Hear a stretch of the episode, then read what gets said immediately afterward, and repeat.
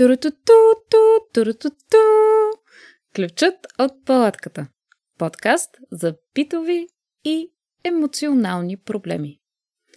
Турутуту, турутуту. Здравейте и за много години! Вие сте с Биляна И с Мили за много години от мен. и това е нашия следпразничен епизод на хумористичния ни подкаст за вашите проблеми. Добре дошли. Какво ти се падна от баницата? От баницата ми се падна а, изключително забавен късмет. Той е, ще откриеш призванието си отново. Аз откривам призванието си всяка година поне по два пъти, така че този късмет не беше много нов за мен, но да.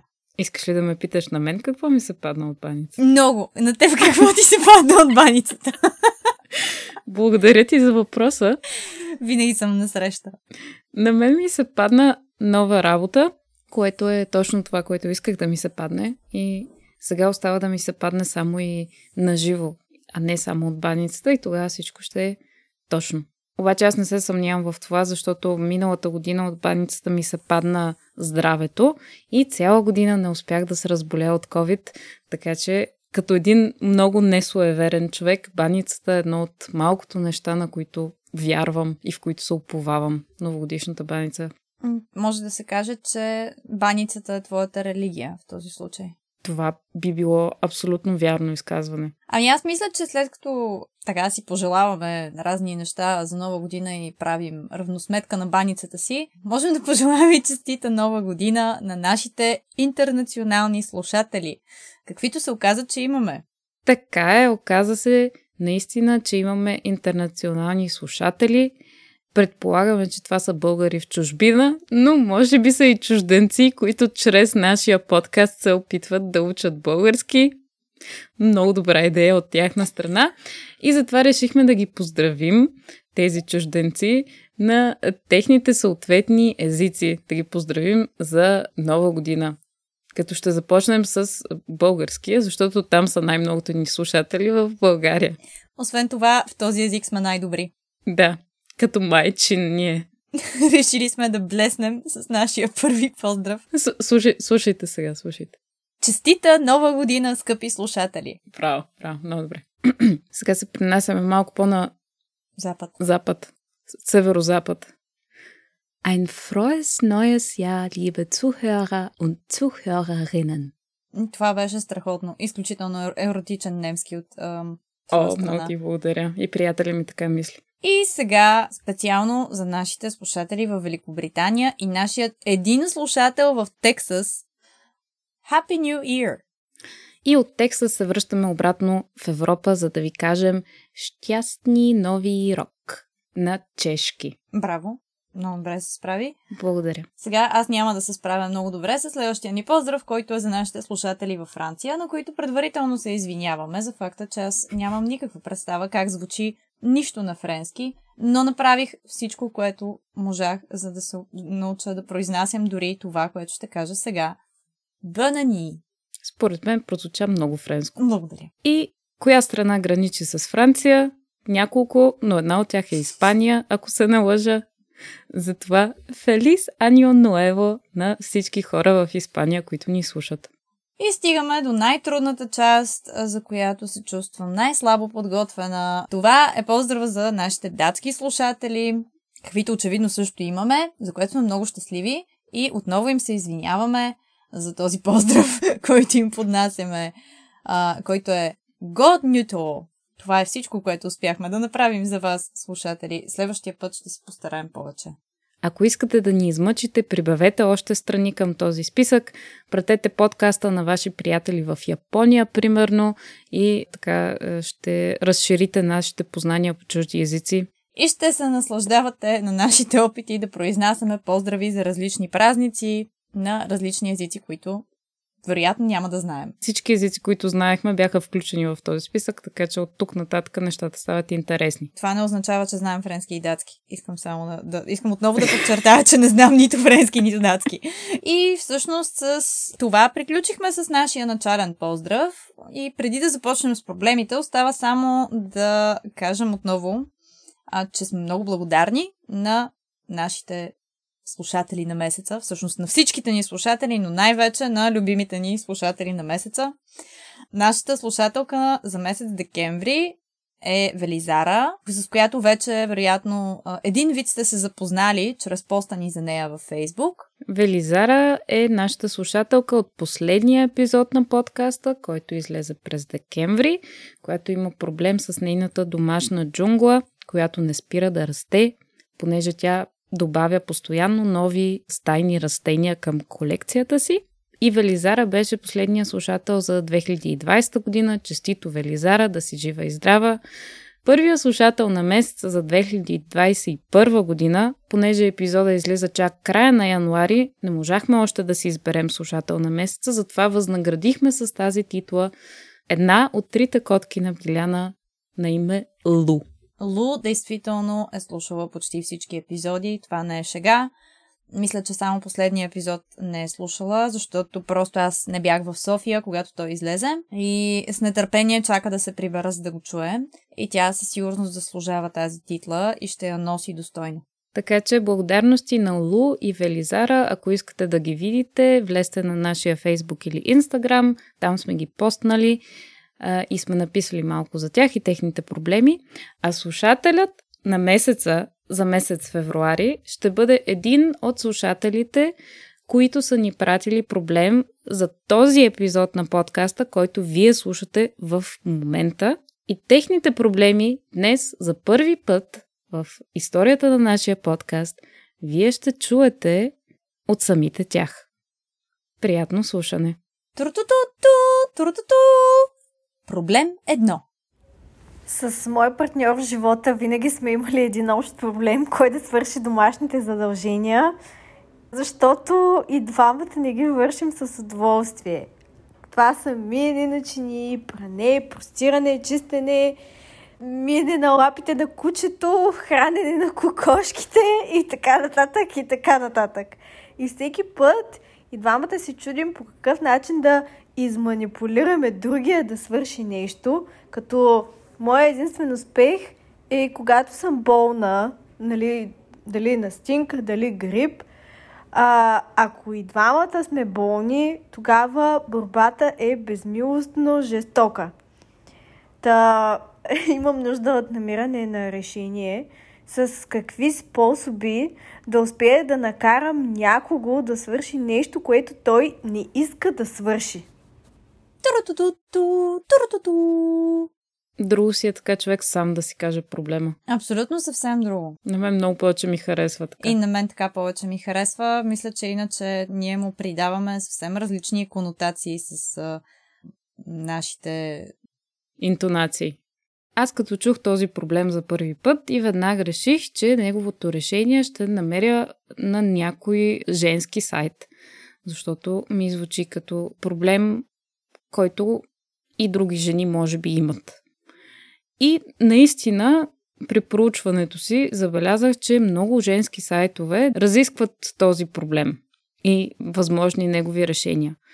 Този път а, не съм гледала на БГ Мама, защото реших, че ако продължавам в същия дух, БГ Мама рано или късно ще ме съдят за авторски права, затова реших да се разтърси в други сайтове, примерно Cosmopolitan BG и така нататък. И на тези сайтове винаги намирах едно и също решение. Редакторките предлагат жените, които се сблъскват с този проблем, да спрат да чистят. Просто ударно спираш да чистиш, да готвиш, да переш, да храниш кокошките и така нататък. Спираш и тогава се налага да започнеш да търпиш кочината, която ще се създаде около теб неизбежно. И вероятно умрелите от глад кокошки. Да, това мисля, че в този случай ще е най-голямата загуба. Може би на кокошките от време на време може така да им хвърляш нещо за ядене, обаче Тайно. тайно. Тайно. Важно е мъжът ти да не знае, че ти храниш кокошките. Нали все пак не, не е хуманно да, да оставиш кокошките си да умрат от глад, защото се опитваш да научиш мъжа си да върши домакинска работа. Така че само за кокошките правим изключение. Нека си представим, че нямаш кокошки. Мисля, че повечето от нас нямат кокошки, така че това е така лесно да си го представим. Нямате кокошки. И решението е следното. Спирате да чистите, спирате да готвите, да перете и да вършите каквато и да е друга домакинска работа. И в даден момент мъжа ви ще не ще, когато му свършат чистите гащи, ще почне той да върши тия неща. Нали? Ще реши да пусне една пералния, примерно, или е, ще свършат чините, чистите чини и той ще измие някоя. Това предлагат авторките на тези женски онлайн списания по този начин, чрез своето бездействие, да му подскажете колко много работа вършите вие и той да започне да ви цени и така и той да върши разни неща, за да ви помага. Аз лично не мога да кажа дали това решение работи, защото моя приятел чисти повече от мен, признавам си. Така че няма как да го пробвам и да ви кажа отличен опит дали работи. А, може би моя приятел може да го пробва върху мен. Нека не му даваме идеи. Слава Богу, той не говори достатъчно български май, за да чуе този подкаст и да добие идеи. Абе, никога не може да сме сигурни. Така. Кой колко български точно говори. Това е вярно. вярно. Може би просто се прави, че не говори български. Може би е българин. И се преструва на германец. Той е чех. Както и да е. се преструва на германец. но всъщност сте, но всъщност сте българи. българи. А, тази конспирация за а, националната принадлежност на, на приятеля на Мили ще оставим за някой друг епизод. Мисълта ми беше, че не знам дали този метод работи. Затова не мога да го препоръчам, но много женски онлайн списания го препоръчват, така че може да го пробвате и да ни кажете. Това, което ти сега каза, ме наведе на доста разсъждения и повечето от тях са свързани с моето голямо възмущение. Първо, искам да отбележа, че нашата слушателка никъде не е казала, че нейният приятел не чисти и тя трябва да върши цялата работа. Тя не казва нищо такова. Тя казва, че и двамата не искат да чистят и непрестанно тече борба. А, така че в случая проблема не е да накараме мъжа да свърши домакинската работа, която иначе жената сама върши. Никъде не се споменава нищо такова. По-скоро проблема е, че на никого не му се върши тая работа и трябва да се намери някакъв път тя все пак да бъде свършена. Но аз разбирам защо си потърсила веднага в женските списания, защото действително в тях има доста такива м- статии, в които тези списания се опитват да учат жените как да дресират своите мъже, а, сякаш те са животни в цирка. И това според мен е ужасно. Но всичко това ме наведе на спомена за една случка преди години, когато кандидатствах за стаж в едно онлайн списание, за което така и не изпратих кандидатурата си, поради същото възмущение, което и сега изпитах. А, те искаха да напиша статия по зададена от тях тема и бяха ми изпратили едни примерни материали, които да прочета, за да изходи от тях, пишейки моята статия. И сред тях имаше един текст за... Беше статия в някакво женско списание отново и ставаше въпрос за това как да дресираме мъжа си да прави разни неща, без той да осъзнава, че ние го дресираме. И всъщност човека обясняваше, че тази техника а, е много популярна, когато а, се дресират диви животни в цирка. И беше направил директно това сравнение и през цялото време много безсрамно говореше така, сякаш мъжете са някакви, не знам, а, животни, които просто трябва да накараме да вършат а, работата на, на къра, която животните по принцип вършат. И според мен това е ужасно. Аз обичам да цитирам женски списания и БГ Мама в тези случаи, защото просто решенията, които те предлагат, ми се струват винаги особено забавни, което според мен е подходящо за нашия хумористичен подкаст. И друго нещо, което каза, беше много вярно. Нашата слушателка не се оплаква от това, че тя върши цялата работа, а мъжа не върши нищо, нали, приятеля и, и тя иска някакси да го накара да свърши нещо. Това е абсолютно така. И за това, първо решение, което аз предложих от женските списания, явно няма да извърши работа, защото това не е същинския проблем. Същинският проблем е, че никой не иска да чисти. Има друго лесно класическо решение, което изисква само малко пари да си наймете чистачка. Много просто, наймате си чистачка.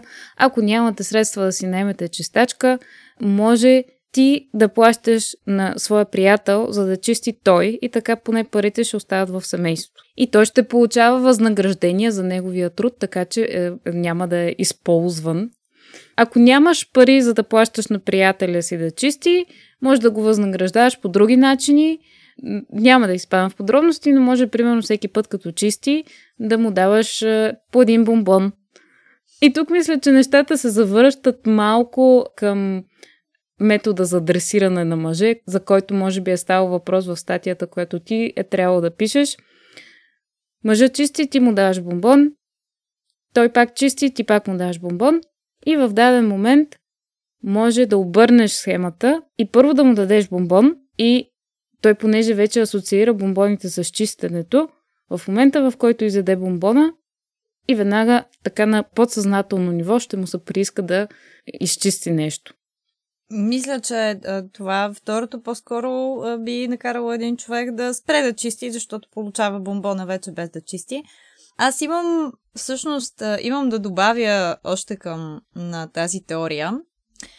Когато авторите на статии в женски списания говорят за това как да дресираме мъжете си, всъщност те изхождат в единия случай от класическото кондициониране на кучето на Павлов, в смисъл на, на Павлов, не на неговото куче, то не е изобретило кондиционирането, то само участвало в експеримента.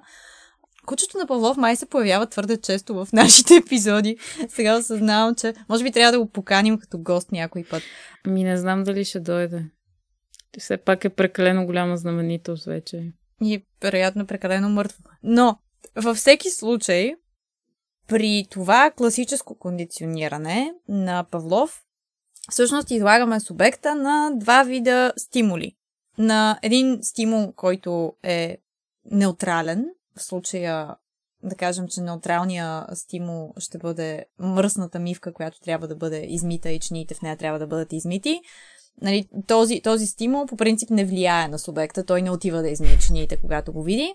И а, един стимул, който предизвиква реакция, като например бомбона. Като вижда бомбона, той иска да го изяде. И така, когато нали, поставяш субекта в тази ситуация, в която той непрестанно бива изложен на тази връзка между двата стимула, той започва да ги свързва, точно както ти каза, и в крайна сметка, вече като види, като види бомбони, иска да ми я чини и не може да си обясни защо. Това мисля, че не работи точно така в действителност, точно в този случай. Но за това имаме другото оперантно кондициониране. Всъщност, твой бомбон повече се доближава до оперантното кондициониране, отколкото до класическото. А защо? Защото в този случай, при оперантното кондициониране, нямаме такива нарочни а, стимули. Ние просто поставяме субекта в някаква ситуация и определен тип поведение бива възнаграждавано, а пък всички други типове поведения, които не ни харесват, просто ги игнорираме, най-общо казано. И така, това, което получаваме, че в някакъв момент субекта сам стига до извода, че всъщност това награждаваното поведение е по-доброто за него поведение и той ще прави него. Така че ако всеки път получава бомбон, в един момент човек си казва, бе, нали, това е по-добре, защото получавам бомбони. Но аз съм на мнение, че все пак апаратното кондициониране не, не работи по този стилизиран начин, когато става въпрос за, за хора. А, разсъждавах си защо а, така явно е по-сложно при хората. И както си разсъждавах и така много странно, а, започнах да си мисля за Жак Лакан, не знам защо. И разсъждавах върху това, което Лакан казва, че желанието ни винаги всъщност е желание за желание на другия. Тоест, каквото и да искаме, ние всъщност винаги искаме другия да ни иска. Ние винаги искаме другия да, да, ни, да ни обича, да ни показва, че ни обича. И всяко едно наше искане към другия всъщност тъй в себе си желанието за доказателство, че той ни обича. И като си мислих за това и си казаха, бе, може би това трябва да се включи в оперантното кондициониране за хора. И може би това ще доведе до по-добри резултати. Тоест, разсъждавах аз така, сега много сложно разсъждение. Ако, да кажем, като мисля повечето от нас, сме израснали в някаква среда, в която ам, вършенето на домашни задължения се е считало за един вид наказание. В смисъл, направи нещо кофти, за наказание ти ще измиеш чиниите до вечера. Или играхме да не се сърди човече и ти изгуби, сега ти ще измиеш чиниите. Не казвам, че у нас е било така, просто давам пример. Ако би било възприемано като знак за това, че ние биваме наказвани, т.е. другия ни показва, че ние не сме заслужили любовта му с нашето поведение, ами сме заслужили да бъдем а, наказани, наказанието става знак за това, че другия може би не ни обича, че ние може би не заслужаваме в този момент да сме обичани. Това е много крайно, ама аз мисля, че децата долу-горе толкова крайно ги приемат нещата. Нали, затова има детски травми. И ако, ако това е залегнало в нашето подсъзнание, може би ние не искаме да мием чиниите, защото имаме чувство, че ако мием чиниите ние, значи другия човек не ни обича. Нали, ако ни обича, той ще ги измие чиниите, защото ние ще ги мием. Най-такава логика може би има. И трябва да щупим тази логика и да покажем, че всъщност това, че и двамата миете чините, означава, че се обичате. И така, и аз точно така си представих как двама души мият заедно чиниите, супер влюбени. И си казах, ето, значи... Ама едновременно ги мият на една мивка. Точно, и, аз, и аз това си помислих, може да е трудно. И затова си представих по какви начини може, значи, да, да се извършва тая дейност някакси в екип. Може, примерно, единия ми е чини, другия му разказва вицове, например. А, и, примерно, на всяка измита чиния по един виц. Или нещо такова. Ама така не се ли връщаме обратно към кондиционирането? На мен ми е идеята да свържем кондиционирането с това да си направим позитивни асоциации с миенето на чини. Всъщност, за да има идилията на двамата влюбени, които мият чини, трябва да се положат усилия и тия усилия трябва да бъдат добре обмислени. Можем не просто да се опитваме да програмираме другия човек да върши нещата, които искаме или а, можем едновременно с това да сме щастливи и влюбени, докато мием чини. Разбираш ли? Това се опитвам да кажа. А, може даже и да ядете и бомбони. Просто мисълта ми е, че ако просто даваш бомбони на човека, ти все пак някакси няма, няма да, да, да промениш тази дълбоко внедрена в него кофти асоциация на миенето на чини с това, че той не е бил обичан като дете.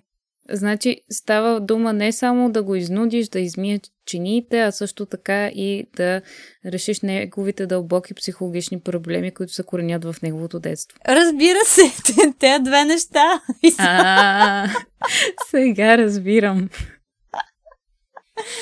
И това определено е един добър метод да накараш някой да направи нещо, като го възнаградиш и може би по този начин, е, както ти каза, не само ще измите чините, а ще решите и някои други по-така задълбочени проблеми във вашата връзка.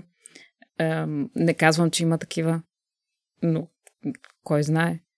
Та, ако решите да се спрете на друг метод, вместо на кондиционирането, примерно, Можете, първото нещо, честно да си призная, което ми хрумна като метод, когато чух въпроса и специално това, че слушателката ни пита как да накарам някого да свърши нещо, което той не иска да свърши, първата ми асоциация на мен беше хипноза. Нали, близко е до ума. Близко е, близко е, да. Всъщност, аз само веднъж съм прилагала метода на хипнозата и тук слагам хипноза в много големи кавички. Така че може да се каже, че нямам почти никакъв опит, но веднъж се пробвах да хипнотизирам някого. Бяхме се събрали с няколко приятелки да спим у нас. И едната от тях заспа първа.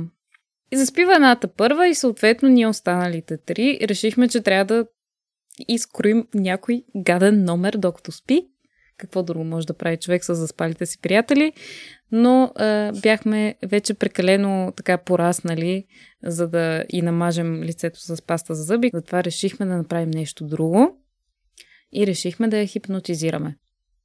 Ние нямахме представа как се хипнотизират хора, но решихме, че начина по който трябва да го направиш е докато човека спи, ти заставаш до него и започваш да му шепнеш нещо, което искаш той да направи или да иска като се събуди. Според мен това е много логично. Uh-huh. Искам да отбележа, че тази случка се развива преди излизането на филма Inception. Така че сценарият на този филм е краден от нас. Но така да е, ние като същински Леонардо Ди Каприовци е, решихме да поставим тази една идея в съзнанието на нашата спяща приятелка и идеята беше, че когато се събуди, ще изседат палачинки. И застанахме така ние около нея започнахме да изшепнем за палачинки. Нали, ще ти седат палачинки, като се забудиш. Ще искаш да закусиш палачинки. Мисля, че даже и изброяхме различни видове палачинки, които могат да и се приядат, примерно с, с шоколад, с мармалад, с мети орехи, с мети и сирене, различни, всякакви, има много видове палачинки. Нали, шепнахме известно време и след това си, и ние също си легнахме и като се събудихме сутринта и я питахме какво иска да закусва. И какво мислиш, че каза тя? Палачинки. Точно така. Палачинки. Значи, методът ни на хипноза 100% подейства. Сега, дали това се дължи на нашата хипноза или на факта, че палачинките са популярна храна за закуска и на човек нерядко му седат палачинки, когато се събуди сутрин, не можем да кажем с 100% сигурност. Може би резултатът щеше да е друг, ако и бяхме шепнали, примерно, че ще се ядат свински уши за закуска или кисело зеле. Но факт беше, че ядохме палачинки, така че случката завърши благополучно. И това е моят единствен опит с хипнозата и това, което аз си представям под хипноза. Затова реших малко повече да проуча нали, хипнозата. Обаче като седнах да проучвам хипнозата и много бързо се разочаровах и се отказах, защото едно от първите неща, които пише в почти всяка статия на темата хипноза, е, че е много трудно чрез хипноза да накараш някого да свърши нещо, което той не иска да върши. Много е лесно да хипнотизираш някого и да го накараш да яде палачинки, защото кой не иска да яде палачинки. Но да хипнотизираш някого и да го накараш по този начин да изчисти курника, граничи с невъзможното. Тоест, нещото, което ти искаш да внушиш на дадения човек чрез хипноза, трябва да е заложено дълбоко в него като негово желание. И ти просто чрез хипнозата така да го извадиш наяве. Така че хипнозата веднага я отхвърлих като метод. Е, мисля, че няма смисъл изобщо да се занимавате с хипноза. За какво ти е да хипнотизираш няколко, за да го накараш да свърши нещо, което той иска да свърши? Обаче, примерно, само тук искам да вметна, че е възможно като го хипнотизира и той да си спомни някой от миналите си животи, когато всъщност е получил своята дълбока душевна травма, заради която сега не обича да мие чини и да се излекува тази травма и той да започне изведнъж по цял ден само да мие чини. Това звучи като болесно състояние.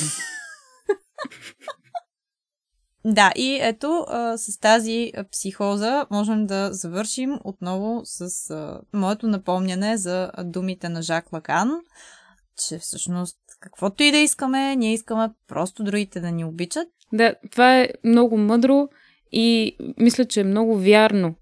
Имам едно доказателство за това, че е много вярно, което ще ти кажа сега като заключение на този проблем.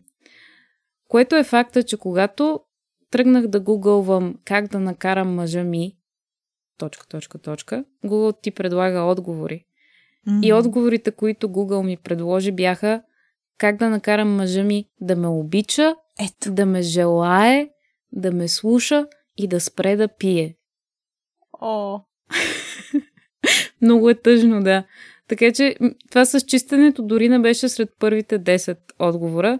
И явно има жени с доста по-сериозни проблеми, така че ако твоя приятел те обича, желаете, слушате и не пие прекалено много, значи всичко е наред и мисля, че и двамата бихте могли да преживеете една леко по- разхвърлена къща. Не просто си разказвайте вицове и мийте чини. И яще бомбони. Да, и яще бомбони. Това е. Проблем номер две. Здравейте, прекрасни пазителки на ключа от палатката с решения. Поздрави на нас, вашите слушатели. Та, обръщам се към вас с следния проблем. В момента съм в търсене на кралицата на своето сърце. Но, а, както знаете, всичко е затворено. Най-приятните местенца, на които човек може да седне на топло, да пие топло капучино и така нататък, да е уютно и приятно, са затворени. А пък навън става студено, въпреки последните няколко топли дни. Но генерално зимата е студено, а повечето момичета са доста зиморничави. И така няма много идеи къде да ги водя на срещи. Между другото, още един проблем, за който сега се сещам. А, дайте ми антоним на зиморничав, защото аз съм това и всеки път се обяснявам с пет изречения. Поздрави и чао! Благодаря ви! Първо искам да отбележа, че обращението прекрасни пазителки на ключ от палатката с решения страшно много ми харесва и мисля, че трябва да го въведем като официална титла и да задължаваме всички да се обръщат към нас така винаги. Съгласна съм, да. Можем, можем да го използваме. От днес нататък, моля всички така да се обръщат към нас. А, ти знаеш ли антоним на думата зиморничав? Аз след като чух проблема на нашия слушател, потърсих и не намерих официална такава дума, но намерих в един форум, който се казва OBG, в една тяхна тема, някъде в тази тема, една от матките, в които пишеха в дискусията, беше написала, че тя е много жегарлява и това е антонима на Зиморничев, който те ползват там в тяхната компания. Жегарляв. Жегарляв, да. Много красива дума. И аз си казах, защо да не разпространим тази дума чрез медията на нашия подкаст. Мисля, че е добра дума. Страхотна дума, много ми харесва. Нашия слушател може да си я ползва свободно от тук нататък. Ето, вече един проблем решихме. Преминаваме и към същинския проблем, който е къде да води момичетата на срещи, когато навън е студено. Всъщност, едно нещо, което много му помага с този проблем е глобалното затопляне. То леко улеснява ситуацията. Ето аз, примерно, на 30 декември бях на разходка в Бургас. Не на среща, просто на разходка. Беше 15 градуса, печеше слънце и хората се къпеха в морето. Така че мога да препоръчам на нашия слушател през зимата да ходи с момичетата на плаж. Много е приятно, и едно добро място за срещи във всеки един сезон. Но ако все пак наистина застудее или ако нашия слушател не живее в град, който е на морето и няма как да отида на плаж, вместо ходенето на плаж може да отида където и да е и да приложи някой метод за сгряване по време на среща навън през зимата. Естествено, най-подходящия метод за сгряване, за сгряване по време на среща е гушкането, но а, то, за съжаление, не е особено противоепидемично, така че не мога да го препоръчам. За сметка на това, може, примерно, нашия слушател, когато е на среща на открито през зимата, да си запали огън. Това не навсякъде е позволено. Да, ако мястото позволява това, може да си запали огън, Огънят, освен че топли, има и предимството, че е клиширано романтичен, така че ще създаде и атмосфера. Може свещи да си пали, макар че това малко църковно става. Те няма да топлят толкова.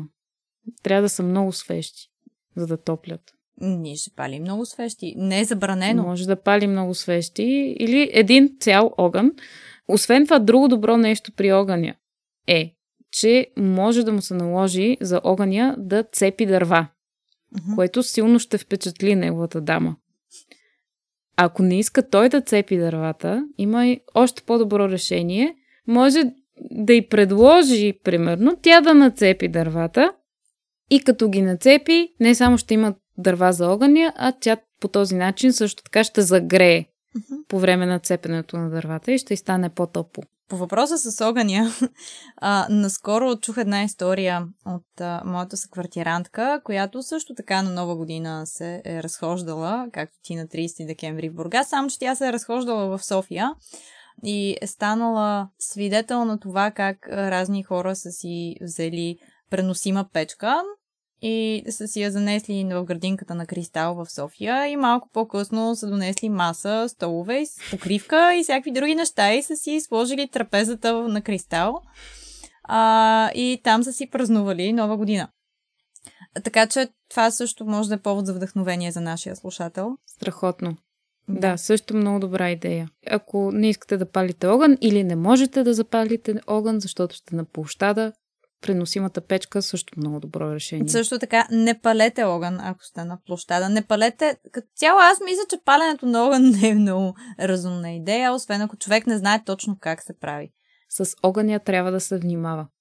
Така, като си запалите огън на определеното за това място по безопасен начин или седнете до преносимата си печка, за допълнително загряване може да извадиш един термос с чайче или още по-добре с греяна ракия, греяно винце. Това също ще допринесе за романтиката и за загряването. Важно е в настоящата ситуация да носиш отделни чашки за двамата и да седнете на достатъчно разстояние един от друг, за да можете да си свалите маските, докато пиете чайчето или ракията или каквото там друго си носите. А може, може и с, с, с такава тръбичка под маската. С сламка, да, да, под маската да. също може. Да.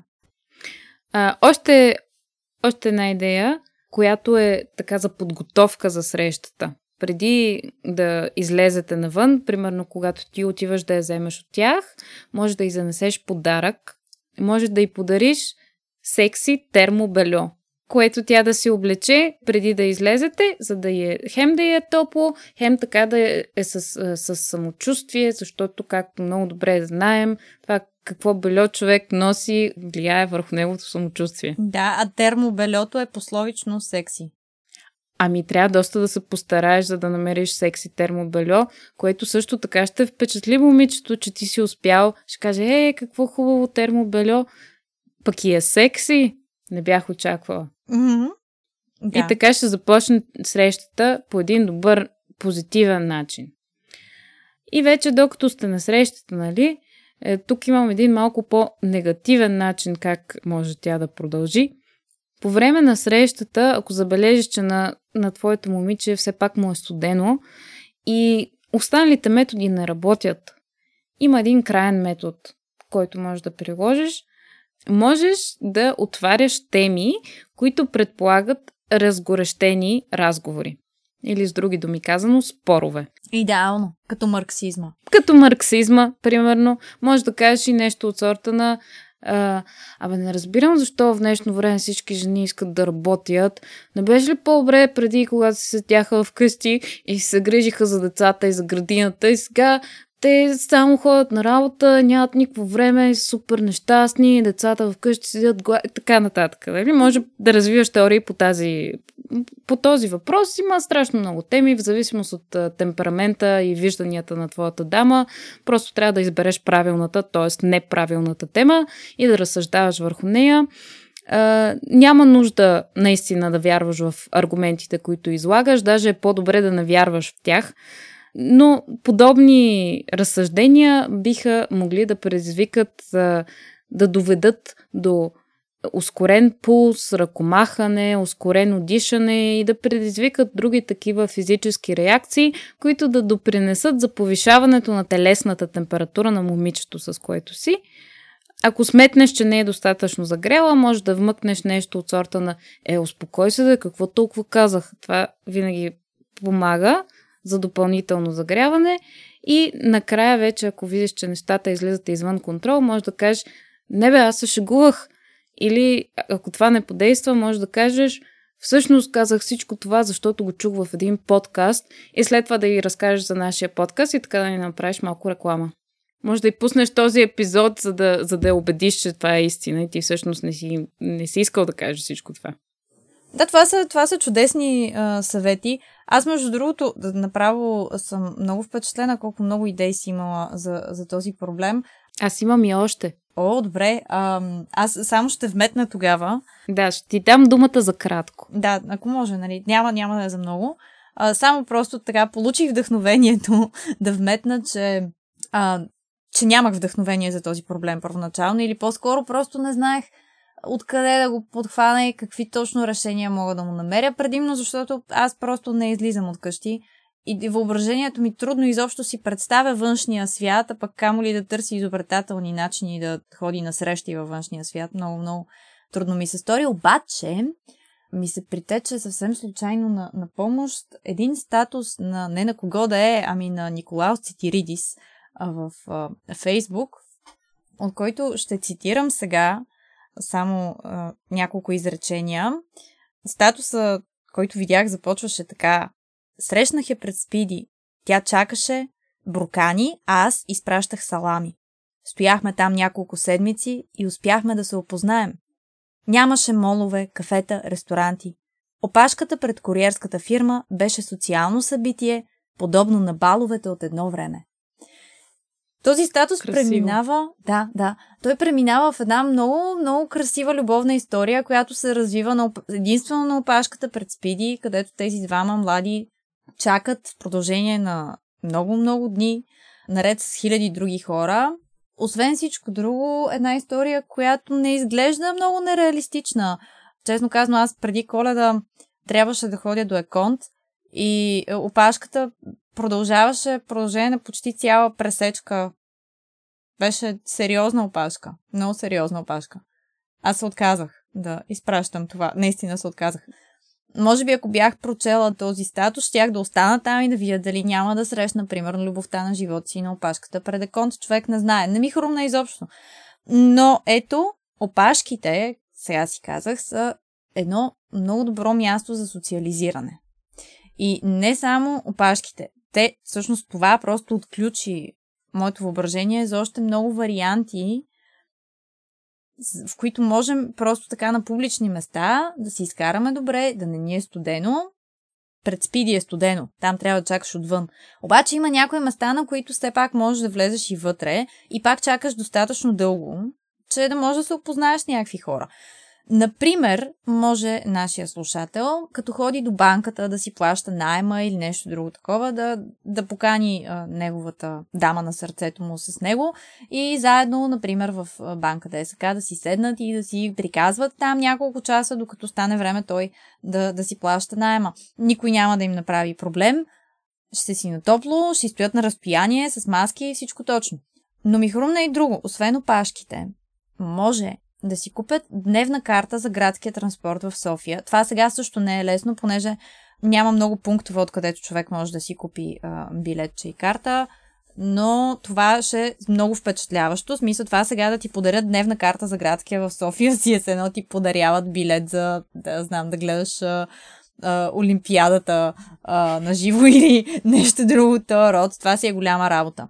И така че в един, примерно, розов парфюмиран плик и подарява дневна карта за градския транспорт, качват се в някой автобус на градския транспорт, който не е така много посещаван, дето ходи до не много популярни дестинации, цял ден си се возят в градския транспорт и си приказват. Това е, нали? И освен това, после ми хрумна още по-добра идея. Освен, че могат да направят това, могат да си купят билет за БДЖ и просто mm. да си пътуват в БДЖ и така хем ще отидат до някъде, прено могат да си отидат от София. Не знам дали нашия слушател е от София, така си го представих, защото аз там живея, но не всички хора са от София и слава богу. А, не, че няма нещо против София, но щяхме да сме прекалено много хора там. Но откъдето и да е нашия слушател, може да купи два билета до някое не много далечно там, примерно на 2-3 часа път. Интересно място, а, където има някоя друга природна забележителност хващат си влака, пътуват си. Сега, друг е въпросът, че няма гаранция, че в БДЖ ще има топло. Никога няма гаранция за това.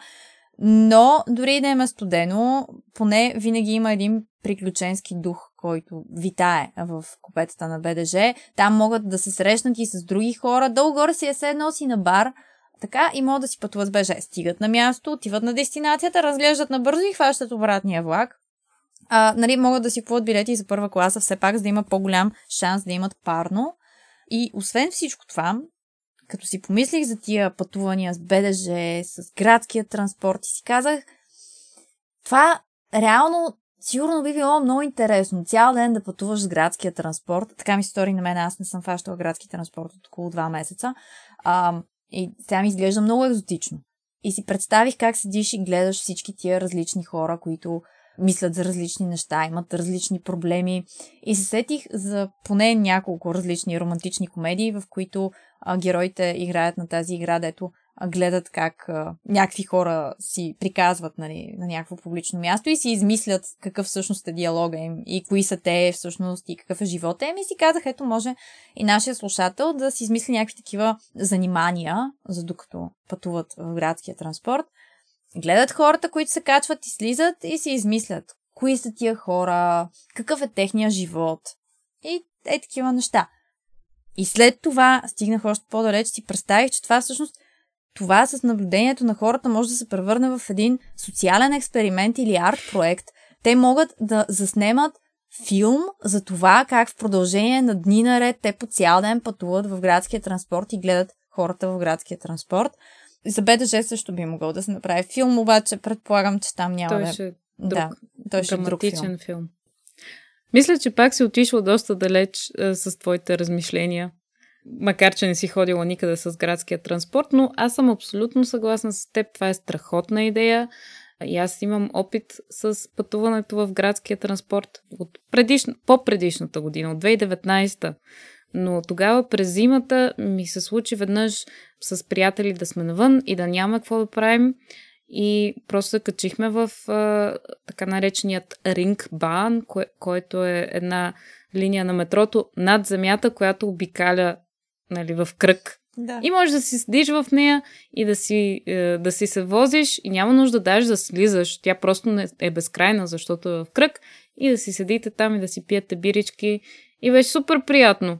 Така че това наистина е добра идея. Но ако, да речем, в градския транспорт е прекалено студено и парното в БДЖ не работи.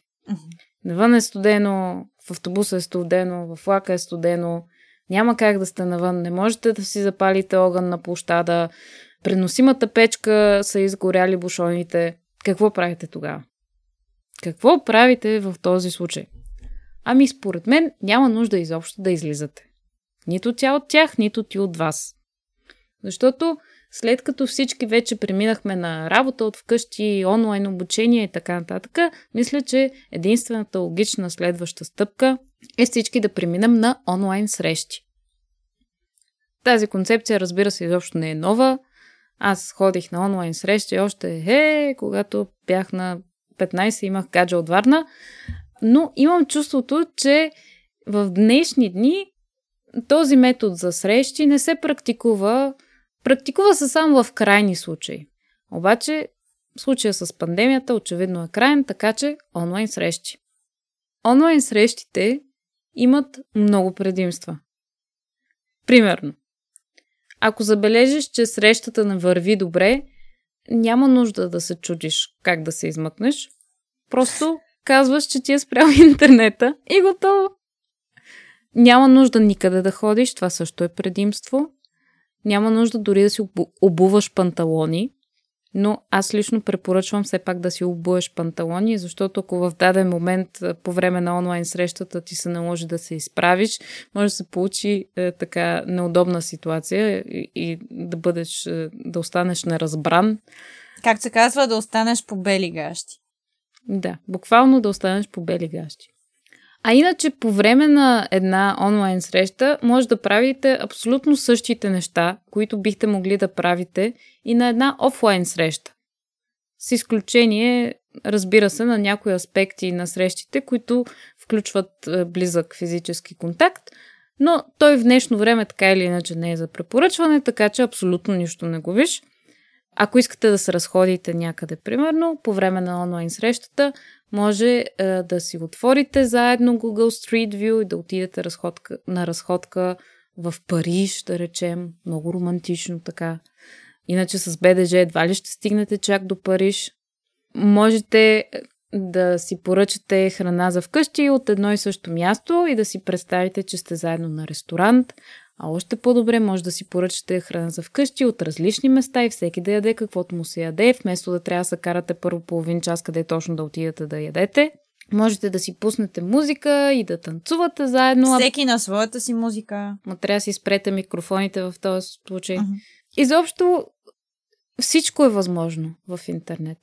в днешно, в днешно време.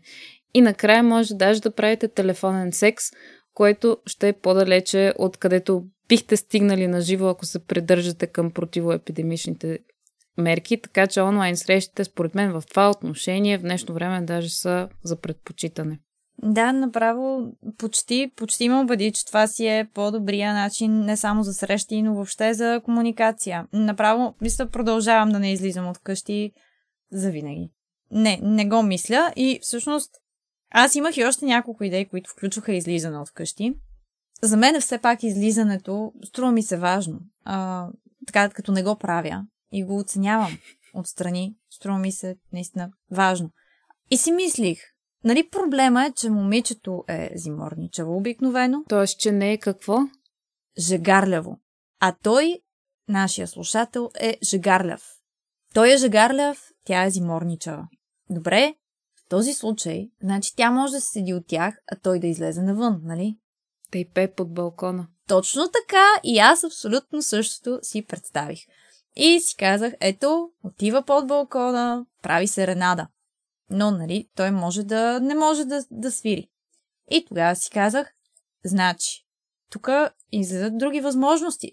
Всеки дефект трябва да стане на ефект на всеки проблем, крие в себе си възможност.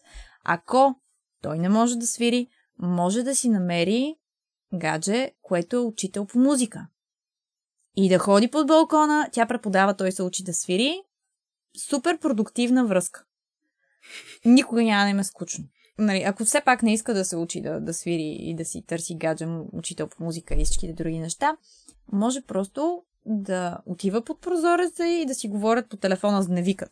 Да си говорят по телефона и да се гледат така тя отвътре, то отвън. Колко красива любовна история. И като в Ромео и Жулиета, да. Има и едно друго решение на този проблем. Проблемът е наистина, както казваш, е, че тя е зиморничева, а той е жегарляв. Значи, може би просто му трябва жена, която също е жегарлява. Uh-huh. Ако си имаш една жегарлява жена, може си ходят навънка двамата по тениски през януари и изобщо да им пука. Затова, според мен, нашия слушател просто трябва да пусне обява в интернет, може и в някой вестник да я пусне, може да разлепи из града плакати, че си търси жена, жегарлява жена. Това звучи Жегарляв мъж търси Жегарлява жегарлява жена. Ако вие слушате този подкаст и сте една жегарлява жена, която също си търси жегарляв мъж, можете да се свържете с нас и ние ще ви свържем с нашия слушател, стига разбира се той да иска. И може да започнете вашата страхотна жегарлява любовна история. Точно така. Задължително се свържете с нас, момчето. Чухте го в началото на този проблем. Симпатичен младеж, така звучи, който търси кралицата на неговото сърце, мисля, че каза, което е много романтично, значи е симпатичен, романтичен и жегарляв, Симпатичен, Моля всички романтичен и слушателки. жегарляв. Това е втората ми рап. които си търсят такъв мъж, веднага да ни пишат. Проблем 3. Коледните празници са едно страхотно нещо ам, и нашата най-честа асоциация с тях е, че прекарваме време с семейството си и втората асоциация е подаръците. Тази година аз получих един невероятен подарък. Чиния. Да, чиния. Ам, генерално, може би това не е най-големия проблем. Проблемът е, че чинията е изключително скъпа. Това е на един бранд, който се казва Royal Copenhagen. И по самото Royal название можете да се представите, че това е любимия бранд на датската кралица. Съответно, цените са много красиви също. Ам, цената на чинията е красива, но самата чиния е изключително грозна.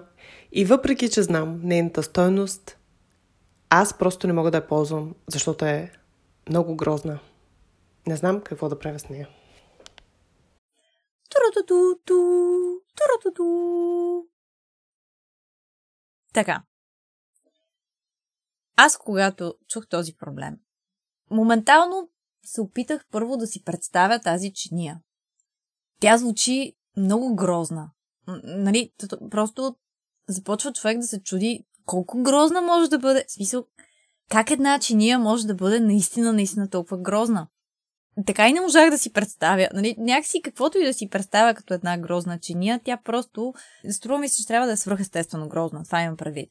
И после си казах, да, обаче грозното е нещо много субективно. Нали? В смисъл някой път един човек смята едно нещо за грозно, друго смята за красиво. Въпросът беше, че когато се опитвах да си представя чинията, и повечето неща, които си представях, бяха, че тя е по някакъв начин най-вероятно нарисувана, нали? защото какво грозно може да има, освен някакъв вид изображение върху нея. И как обикновено са нарисувани чиниите, те ако имат някакви рисунки, много често тия рисунки приличат на мандали. Тоест, те са кръгли, защото повечето чинии са кръгли. Представих си чинията кръгла, тя може би не е. Тоест, всичките мои а, разсъждения приемат за изходна позиция това, че ние се занимаваме с една субективно грозна, кръгла чиния, върху която има изображения. Ако греша някъде в а, тия си презумпции, моля да ме извини нашата слушателка. Очакваме а, след епизода да получим снимка на чинията, защото на мен ми е много интересно да видя как изглежда, наистина. Представям си аз, значи, чиния с картинка на нея, която най-вероятно е подобна на мандала. Какво е мандала? След като си представих мандалата, аз също се запитах, бе, всъщност, откъде изобщо знам какво е мандала? Мисля, не съм сигурна, но мисля, че знам какво е мандала от времето, когато четях Юнг. Защото Юнг се занимава много с мандали. Мандалата е... Тя е рисунка, обикновено е кръгла, макар че не е абсолютно задължително, но смятат, че така или иначе кръга се появява по някакви начини в мандалата винаги. Идеята е, че мандали можем да рисуваме и те ни помагат да изпаднем в медитативни състояния, да се свържем с там чакрите си и разни неща, други вътре в нас, психеделични, езотерични и така нататък аз, като започнах да чета разни неща за мандалите, направо си казах, бе, аз дали да не взема да почна да рисувам мандали, изглежда много полезно. Не мога да си представя как точно е полезно, но явно е полезно. Но въпросът е, че тъй като мандалата, изображенията, които рисуваме в една мандала, идват обикновено от нашето дълбоко несъзнато, то въобще самата мандала е свързана с несъзнатото, защото са открити много-много сходни мандали в най-различни краища на света, както и всякакви други фолклорни неща се откриват в най-различни краища на света, които не са имали никаква исторически доказана комуникация помежду си. Въпреки това, рисуват едни и същи неща или пеят едни и същи песни и така нататък. Мандалата е едно от тия неща, които просто се появяват наляво и надясно, а, без никаква обяснима причина и означават разни неща.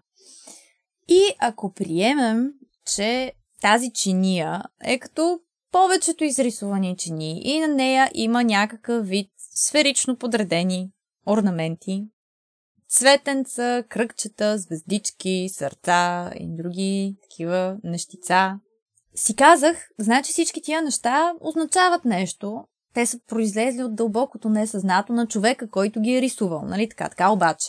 Мандалите са част не от неговото си собствено несъзнато, ами от колективното несъзнато. Значи, те ако са част от неговото несъзнато и то така си протича в колективното и те се свързват. И тази чиния е попаднала именно при нашата слушателка, при това тя я намира за извънредно грозна. Може би, казах си аз, тази чиния се опитва да каже нещо на нашата слушателка. Не, не самата чиния, обаче колективното не е съзнато. Колективното не е съзнато, така ще си го представим. Нашата слушателка има нейно несъзнато. Нейното несъзнато има някакъв проблем и се опитва да й го предаде, тя не, обаче не, го, не получава съобщението. И нейното несъзнато праща по колективното несъзнато разни сигнали и в крайна сметка всичко това води до там, че тя получава тази чиния за коледен подарък, тази изключително грозна според нея чиния. Един вид несъзнатото на човека, който я е подарил чинията, е получил послание от нейното несъзнато през колективното несъзнато, че тя има проблем. Да. И той е за човек и го презентира във формата на тази чиния. Нейният проблем. Точно така. Да, и също... Е, виж как разбрах всичко. Също и човека, който някога е направил чинията, също е получил това съобщение. А, да, да, да. да. Добре, че е така добре свързано това колективно несъзнание. Именно това, виж, това е идея и за предния ни слушател. Може да ходи на срещи в колективното несъзнато. Това също е идея. Така, как ти да е? Та, пристига, значи, нашата чиния при нашата слушателка. И си казах какво можем да направим. Разбира се, нашата слушателка може да потърси. В интернет има доволно количество сайтове, които помагат да интерпретираме нашите мандали. Тя може да потърси и да види каква интерпретация Аджаба може да намери на чинията, която е получила и евентуалната мандала върху тази чиния а, и да разбере какво се опитва да каже там нейното или колективното несъзнато чрез чинията. Това е едно. После си казах, добре, обаче на тази чиния може би въобще няма никаква мандала. Може би има, примерно, жираф или някакво друго животно.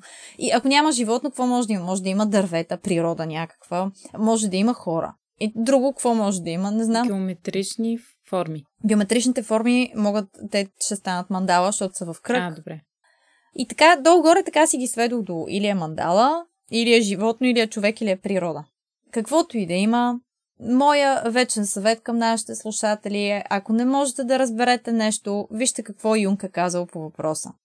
Не може да гугълнеш, примерно, жираф, символ Юнг, и Юнг и неговите последователи ти дават някакви обяснения с какво е свързано това.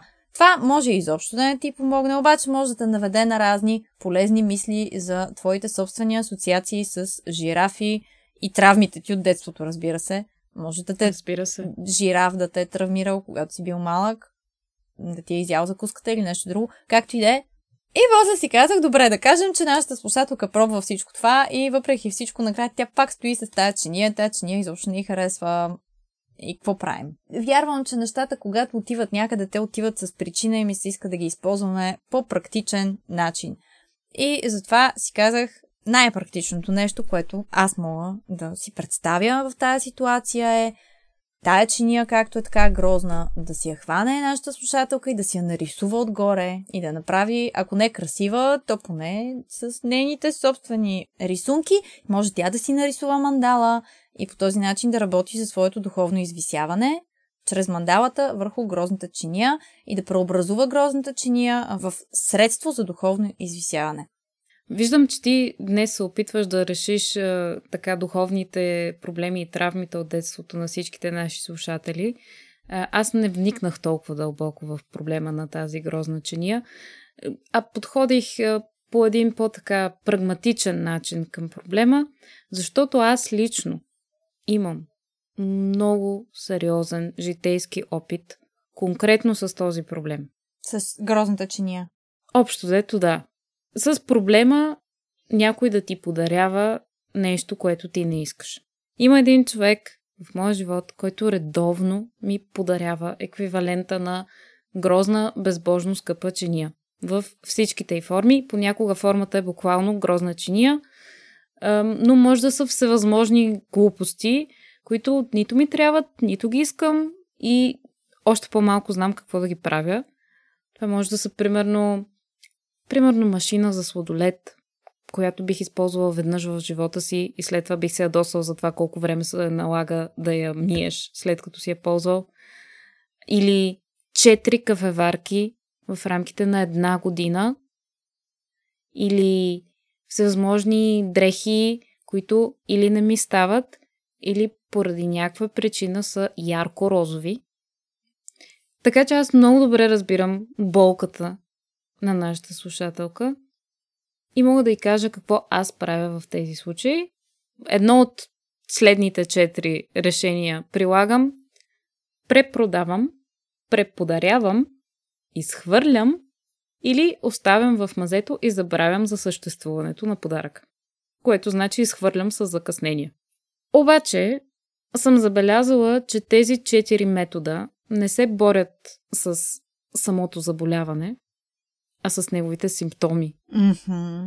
Тоест, те не решават генерално проблема, защото аз следващия път от въпросния човек пак ще получа подарък, който не искам.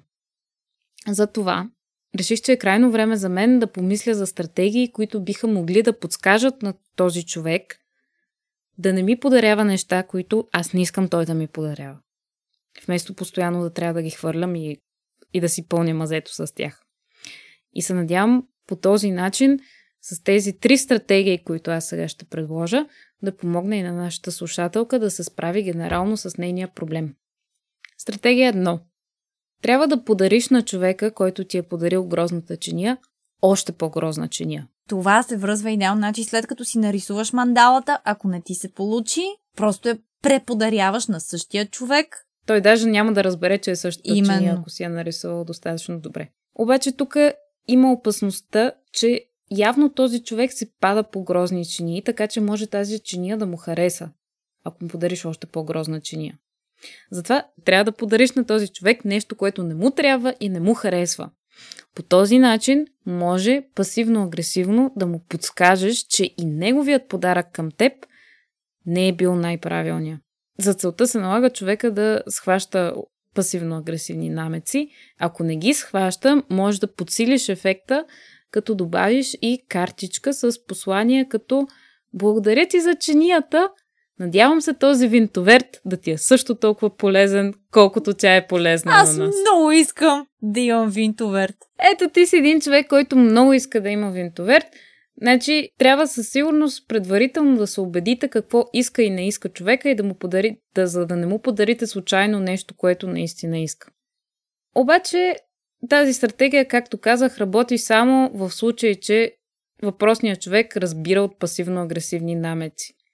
Ако това не е така, може вместо да му правиш пасивно-агресивни намеци, да се опиташ да му подскажеш какъв подарък искаш. Не трябва да му казваш директно, защото е хубаво той да остане с впечатлението, че сам се е сетил за този гениален подарък, който ти подарява.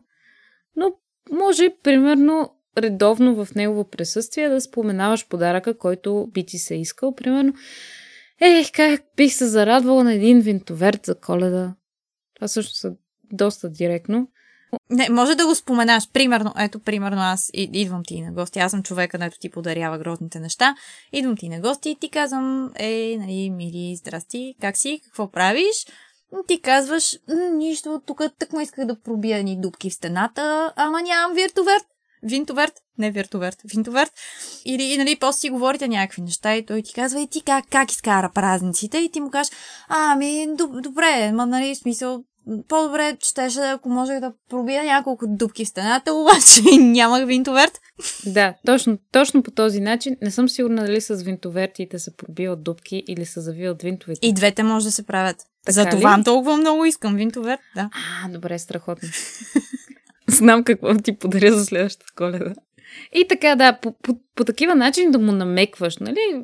Колко точно директно зависи от самия човек. Има и по не толкова директни начини, в които няма нужда да му го казваш на глас, а може примерно да си набавиш каталози за винтоверти и да оградиш с ярко жълт маркер моделите, които най-много ти харесват. Може около любимия си модел винтоверт да нарисуваш малки сърчица и след това да поставиш каталога някъде, където този човек може да го намери. Нали, хубаво е да, да го напишеш каталога на и твоето име, за да се знае, че е твой каталог за винтоверти. И така, може би, той ще свърже две и две и ще разбере, че трябва да ти купи винтоверт. Ако имаш достъп до компютъра на този човек, може, когато него го няма, разбираш се, да сядаш на компютъра и да търсиш в Google и в Amazon винтоверти. И така, в даден момент Google ще поеме щафетата и ще почне той да предлага винтоверти на, на този човек. Важно е само да комбинираш това гугълване с един от предишните методи, за да свърже той винтовертите, които вижда на екрана си, с теб, така да ги асоциира и веднага като го види в Амазон и си каже, е, Биляна не беше ли казала, че иска да пробива дупки, може би трябва да й купи един винтоверт за коледа. И така, по този начин ще накараш човека да ти купи точно това, което искаш. Ако всичко това не проработи, или ако имаш усещането, че трябва още да затвърдиш това свое желание, може да изчакаш човека да заспи и да започнеш да му шепнеш да ти подари винтоверт. Uh-huh. Или да ти направи палачинки. Второто работи, за първото не съм сигурна. Да. Това са първите два метода, които са така сравнително меки методи, да ги наречем. Не са агресивни. Да. Един е пасивно агресивен, но не е агресивно агресивен. Да. Обаче в някои случаи, просто когато човека не разбира от дума и от намеци, се налага така по-сериозни методи да се приложат, за да разбере този човек в крайна сметка най-после, че ти не искаш да ти подаряват всеки месец по една кафеварка или грозна чиня. Ако нищо вече не помага, се налага да преминеш към последния метод, който сега ще предложа. Той е много крайен. Обаче работи особено добре с чини. Когато човека е у вас на гости, примерно за вечеря, много подходящо, защото в вечерята обикновено се, се включват чинии, докато ти подреждаш така масата, слагаш чиниите на масата, вземи тази грозната чиния и погледни човека директно право в очите. Задръж зрителния контакт с един изпитателен поглед и докато го гледаш, без да казваш нищо, просто пусни чинията да падне. И е важно чинията да падне върху твърда повърхност, не върху мукет, а примерно върху паркет, за да може да се струши така с е, драматичен трясък, да предизвика ефект, който ще накара човека, който ти е подарил, да занемее и ти можеш да използваш така създалата се пауза, за да кажеш едно драматично опа и така нещата приключват. Мисля, че след това няма нужда да казваш нищо друго и няма нужда да се притесняваш, че този човек някога пак ще ти подари грозна чиния или каквото и да било друго. Няма нужда да се притесняваш, че този човек пак ще ти проговори. Изобщо проблема е генерално от всякъде решен. Аз а, мисля, че чупенето на чинията и, и в моите разсъждения накрая се стигна до него. То просто като цяло е една добра ескалация, когато нищо друго не помогне. Аз да. така или иначе в живота, в моя си живот, когато нищо друго не помага, почвам да труша чинии. Понякога даже съм ги хвърляла по хора, но, а, но нали, не по самите хора, ами така до тях. Просто в за да тяхна могат да, да, могат да забележат, че съм хвърлила нещо. Това би било още по-директен намек. Да, това, може да го хвърлиш така до, но да, внимаваш, да го удариш човека Да. до него. Мисълта ми е, че дори в, моя, в моята концепция, в която използваме чинията като арт-терапия по различни начини, за да се развием духовно, си мислех как накрая, ако нищо друго не е помогнало, не ни е накарало да се почувстваме достатъчно по-добре или да приемем чинията или да приемем този човек, който ни е подарил чинията или себе си и така нататък, можем да запазим тази чиния за някой специфичен момент, когато сме много ядосани и да я използваме, за да треснем в стената и да я щупим. Прекрасно. Да, Едно ритуално чупене на чиния. именно. Ритуално чупене. И е, нали, можем да комбинираме твой и моя метод като крайни методи. Имам предвид, примерно да щупиш ритуално, когато този човек те е ядосал. Или ако човека у вас пак така на гости и сте се понапили малко, пили сте едно-две лузота в повече и ви се преиграе сиртаки, може да вземеш нали, един куп с чини и съвсем случайно вътре да поставиш въпросната грозна чиния и докато играете сиртаки и чупите чиниите, направо може да се падне така, че човека сам да я щупи. Може би така ще разбере символиката на това действие. Стига да не сте прекалено пияни, както понякога се случва по време на сиртаки. Определено това се случва почти винаги по време на сиртаки, според моя опит. Но мисля, че едно сиртаки все пак би било добър завършък на тази драматична история с чинията. И на този епизод, според мен.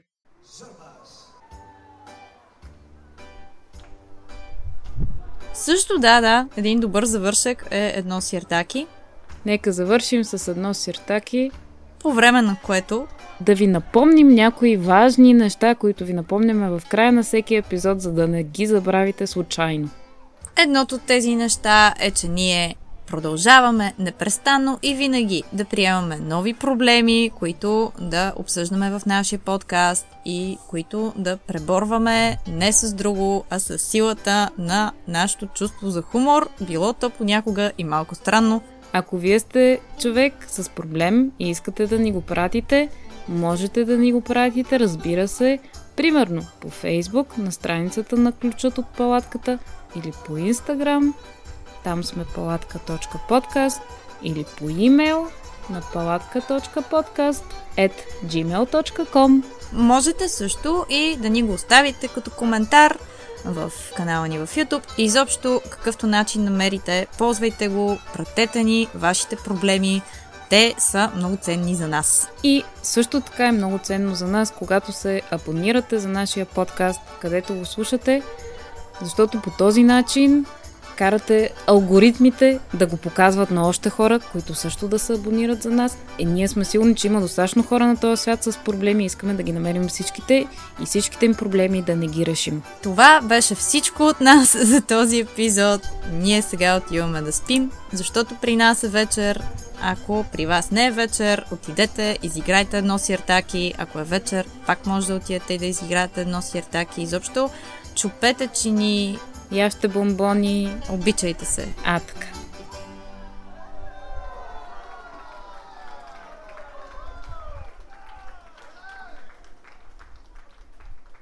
Туру-ту-ту-ту, туру-ту-ту. Не, това не ми харесва. Туру-ту-ту-ту, туру-ту-ту. Това беше по-мажорно.